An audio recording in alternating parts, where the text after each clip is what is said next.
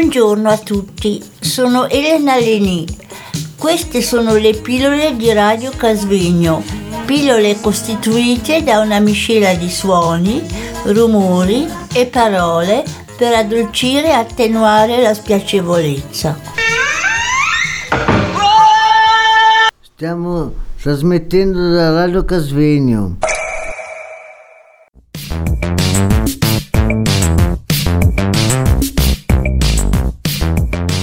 Buongiorno a tutti, sono Anita.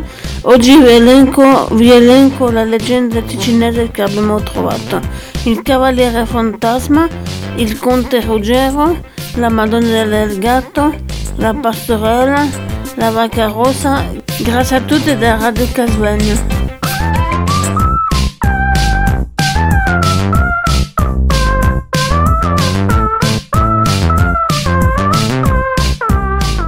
Ciao a tutti, oggi vi presento una fiaba ticinese intitolata Una pastorella tramutata in ninfa delle acque, Virgilio Chiesa.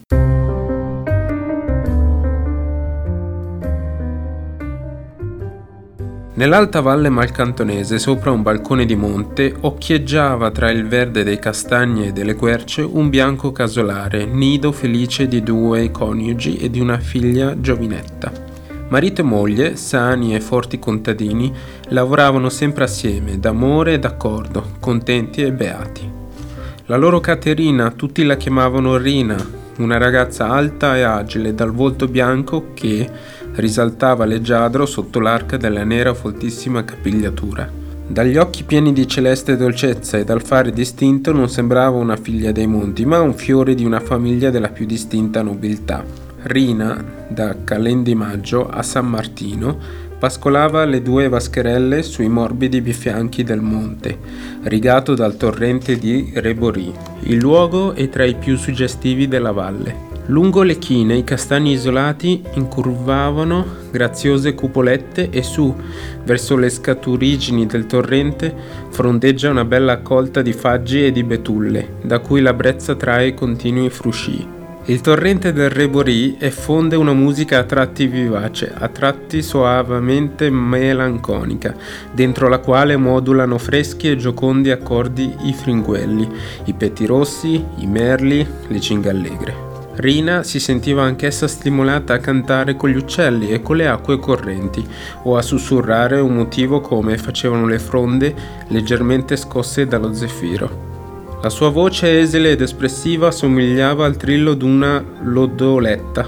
Spesso ella soleva cantare con le campagne pastorelle in crocchio, vicinissime per infondere al canto un'anima sola. Oh, lunghi e nostalgici finali, che gli echi del monte si portavano via in fughe rapidissime. Le cantatrici, quasi assorte, si compiacevano ad ascoltare l'ultima loro armonia trascorrente lontana per le cime imporate dal tramonto. Con gioia fidente Rina s'affacciava alla soglia della gioventù, ma ahimè, un morbo terribile. In pochi giorni le spense il padre e la madre. Rina sentì schiantarsi il cuore. Cercavano le compagne con atti e parole di recarle qualche conforto, invano. La poveretta, straziata nel più intimo dell'animo, disperava di vedere rispuntare sul suo cammino un raggio consolatore. Una notte Rina scomparve. Né si seppe dove. Furono fatte molte ricerche, senza risultati.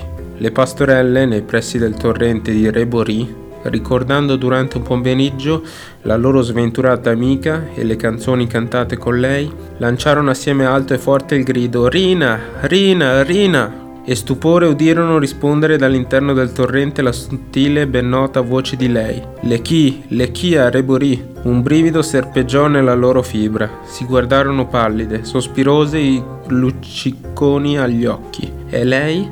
sussurrarono con un tremulo filo di voce, trattenendo con la mano il respiro. E lei?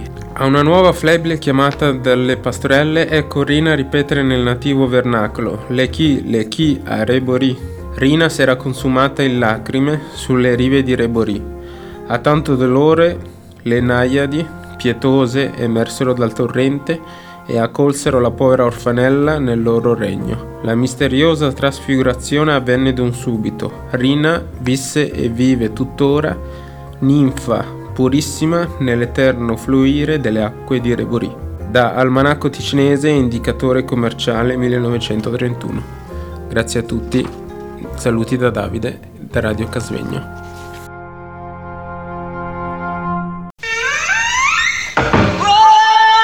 Buongiorno a tutti, sono Elena Leni.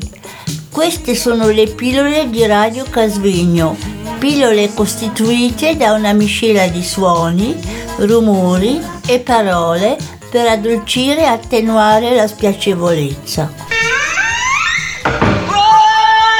Stiamo trasmettendo da Radio Casvegno.